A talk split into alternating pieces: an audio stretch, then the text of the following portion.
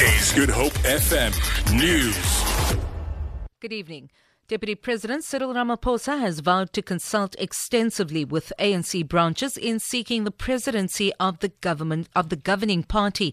The ANC will elect its top leadership and office bearers during its elective conference in December next year. President Jacob Zuma will not seek another term as party leader. Ramaphosa is likely to be up against African Union chairperson Nkosazana Dlamini Zuma for the post. He made his intention known publicly for the first time in an interview on radio yesterday. I'm going to be listening to the voices, Hmm. the voices of the branches of the African National Congress throughout the country who, Hmm. who may well either come up with the same view or a different view.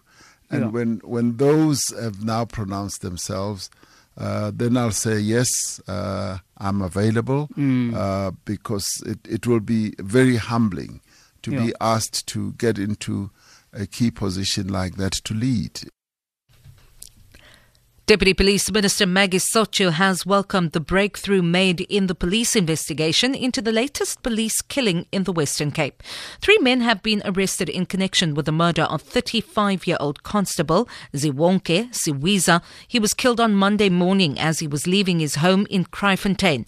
Five officers have been killed in Cape Town in the past three weeks. Sotyu was speaking on the sidelines of the police academy's passing out parade in Philippi. Sotyu says a team will be assembled to investigate police killings in the province.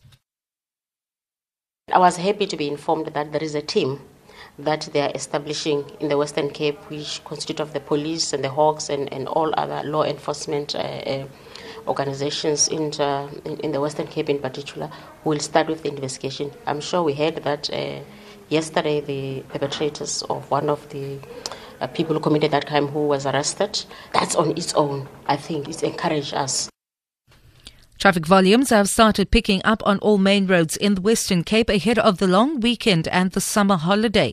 Many vehicles are travelling towards the Eastern Cape as tomorrow is also the start of the builders' break until the 8th of January. Provincial Traffic Chief Kenny Africa has called on motorists and drivers to exercise caution and obey the rules of the road. So we would like to urge our motorists to please keep a safe following distance between one another. Do not take unnecessary chances and please do not text whilst driving. Do not use your cell phone whilst driving. Let the passenger rather uh, do the texting and answering of the phone. Uh, if you text and drive, just remember it could be your last texting. The first batch of seasonal firefighters and a group of learner fighter, firefighters will go on operational duty today to bolster the City of Cape Town's firefighting capacity over the summer. 92 additional firefighters have been brought into the fold to help fight fires this summer. The warmer months generally see an increase in the number of fires, particularly veld fires. Vanessa Puna reports.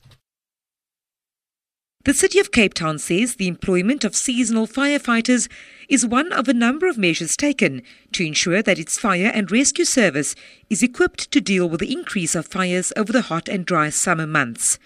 57 seasonal firefighters and 35 learner firefighters are part of the group going on active duty, with an additional 63 ready to join the front line within the next two weeks. Two helicopters and a spotter plane will be available to assist with aerial firefighting, while four bush tenders will be used to allow for firefighting in veld areas and informal settlements. Communities have been urged to be firewise and to report fires to the city's Public Emergency Communication Centre. Vanessa Puna, SABC News, Cape Town. For Good Hope FM News, I'm Vanya Klitschko-Collison.